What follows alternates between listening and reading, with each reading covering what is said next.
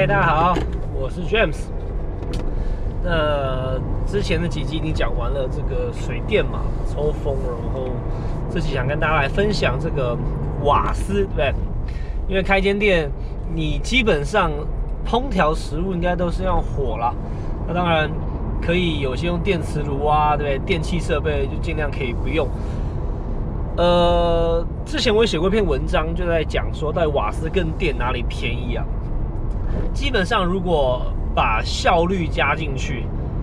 我的测试，我个人还是觉得电可能比较便宜哦。怎么说？因为你可以想象，瓦斯当然单位比较便宜，意思就是你，呃，你开这个火，然后烧煮水，但事实上，其实那瓦斯啊，边边有非常非常多的火都是浪费掉，就是它其实没有。完整的加热在我们要加热的器具上，对你如果想看你在那个那个煮水，它旁边的火其实热都散失了哈，所以以热源去看，大家探讨，当然还是根据你的环境、地方、空间去判断了，大概可能只有三十五趴、三十趴左右，意思是你花十块钱的瓦斯煮这个水啊，大概只有三点五块的这个钱是真的用在煮水上，其他都散失掉，那电就比较。不会有热源的散失啊，就是它不会有其他的一个浪费。那当然电费比较贵嘛，所以我是觉得在使用环境上，第一瓦斯呃周围一定比较热，对不对？你就是旁边还有很多这个空气上就会变得很热。那电的话就会相对比较呃不热，所以你看到百货街、地下街，它基本上都是以这个电器设备为主。那相对也是比较安全一点，因为它不会燃烧到其他的东西嘛。所以我在看这事情，就是当然看你的品相啦。如果你有做要煮东西的，然后那你可能会遇到这个问题。呃，那瓦斯基本上你要看它前一手或是这个店面本身有没有配管啊，因为瓦斯又分分成这个天然气跟桶装嘛。那天然气基本上就是呃要有申请到，就原本就有，像有些老房子啊，当时没有配管。所以它还是走一个桶装的，我个人是觉得桶装比较方便啊，因为你就不用管它的来源，然后你放，当然，当然，先说全部都要按照这个消防法规，它规定你储存空间最多几公几公斤啊，桶装，然后你的桶装到火源有多少，那这部分基本上都是要符合法规了。我先撇开这部分，详细的不谈，就是桶装瓦斯的一个配管跟制作相对方便。等于说，你只要找到一个符合法规的地方放瓦斯桶，那它可能要上锁啊、盖着都有。到时候大家可以查哈，消防法规瓦斯，蛮多的资料在网络上都有。那它就比基本上就是你好去做应用了。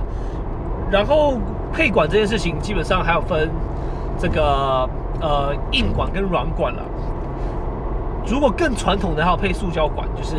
就做一个橘色一根。我个人觉得是非常蛮有点危险的。如果你的空间上，呃，不会有任何的这种所谓的虫害哈，这个老鼠或任何的有会有攻击意外，可能没差，因为瓦斯其实就桶装出来，然后到燃烧的地方。但如果它可能会破坏掉，或是呃有其他的万一的危险度，我都建议它还是用这种外面有这种所谓的钢丝包着的铁管，算铁管，铁管里面包，它其实里面还是塑胶管啊，就外层有一个铁不锈钢。包着这个塑胶管的瓦斯管比较安全了。那当然，如果你要配硬管，我觉得也很不错。硬管就是它会沿着墙走，然后你就更安心，就是它的这个硬度也好，它的这个位置也好，基本上都不太可能被踢到。等于是你在开店前在规划的时候，就要把这部分去想好了。也就是说，你到了店面你在看，然后还没租之前，你回去的一个概略图。这个大概想象中的位置，呃，就要把它去做一个规划，然后它就可以比较精准。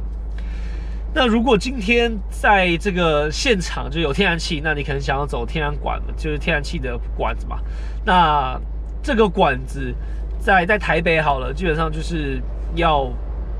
找这个所谓呃天然气的这个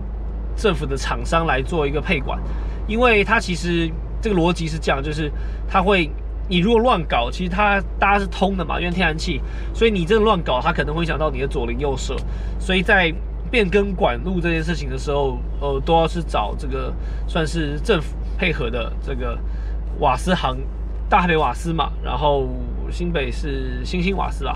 如果错找一下，就就找他们处理。那这个呢，更有趣的事情是，如果你原本的店面呢，它本身没有天然气，你要去申请天然气，呃，这个时间就会非常，我觉得非常久了，可能我听到的都要两三个月以上，因为他就要是开始去找到现场场勘，然后评估，然后报价，你 OK 了，然后他再去找这个所谓的。配合的瓦斯厂商再去施工，施工完又要去就是回报，然后确保整个流程都 OK，所以大概随随便便应该就有两三个月跑不掉，因为要跑流程嘛。然后其实每一天的案件很多，我真的去亲自跑过，在台北巴德路那边，你会发现那边其实蛮忙的，就是他们在看这个流程啊，然后他先场看，然后再安排时间。你说他可能一个礼拜场看，场看完回去画图看你的使用量，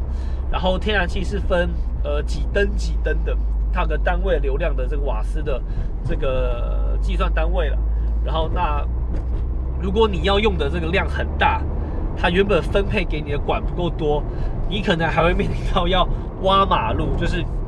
比如说你在大马路上的瓦斯管进到你的呃巷子的店面，它总流量基本上都不可能符合的话，你可能还要付一笔钱，它可以帮你挖马路。然后当当然还是看他能不能施工啦，挖马路，然后重新配管，然后接进去，动辄可能就我听到二十万、三十万 都有。所以挑店面的时候，其实也遇到这样的问题，就是你要想想看，瓦斯这件事情，呃，如果你用的很多，你就要去想这个位置上到底符不符合。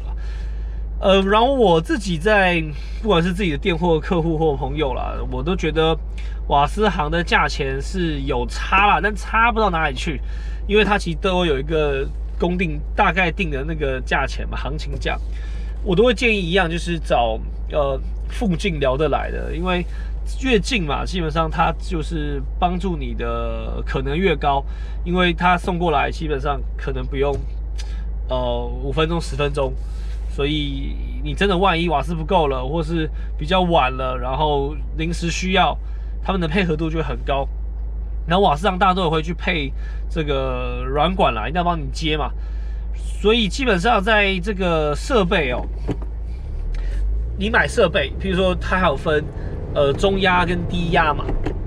低压大部分就是属于这种呃西餐炉啊，然后油炸锅嘛。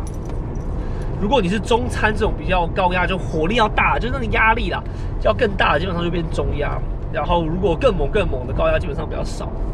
那它就差在有这个调节器，调节器就会决定于你这个喷出来这个瓦斯量。如果你买餐饮设备啊，餐饮设备大多是送到现场，它配管部分呢，有的时候基本不会去帮你做，他跟你说请瓦斯来接，因为瓦斯管不是设备厂商负责的范围内。设备来到现场之后，它就是放着，然后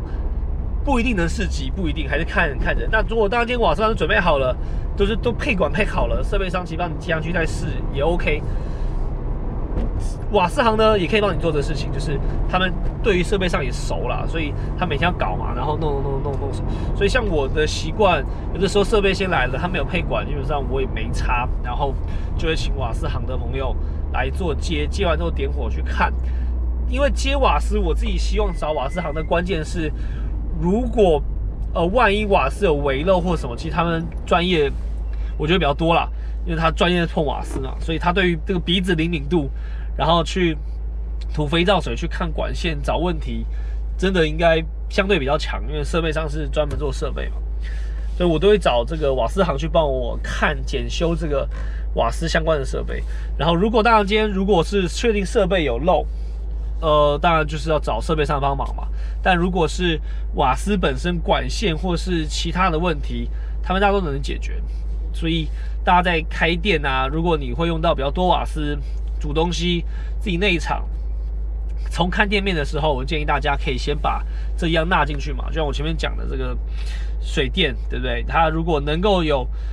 一开始符合你原本的心中的长相跟这个格局跟位置，相信我一定又会省一笔钱了。那如果没有，但你超喜欢，那你就要评估说到底天然气、桶装瓦斯要哪一条路。那天然气可以去问嘛，问完之后如果报价 OK，速度也 OK，你可以接受。我觉得天然气也不错，就是季度啊、计量也不用担心没有瓦斯。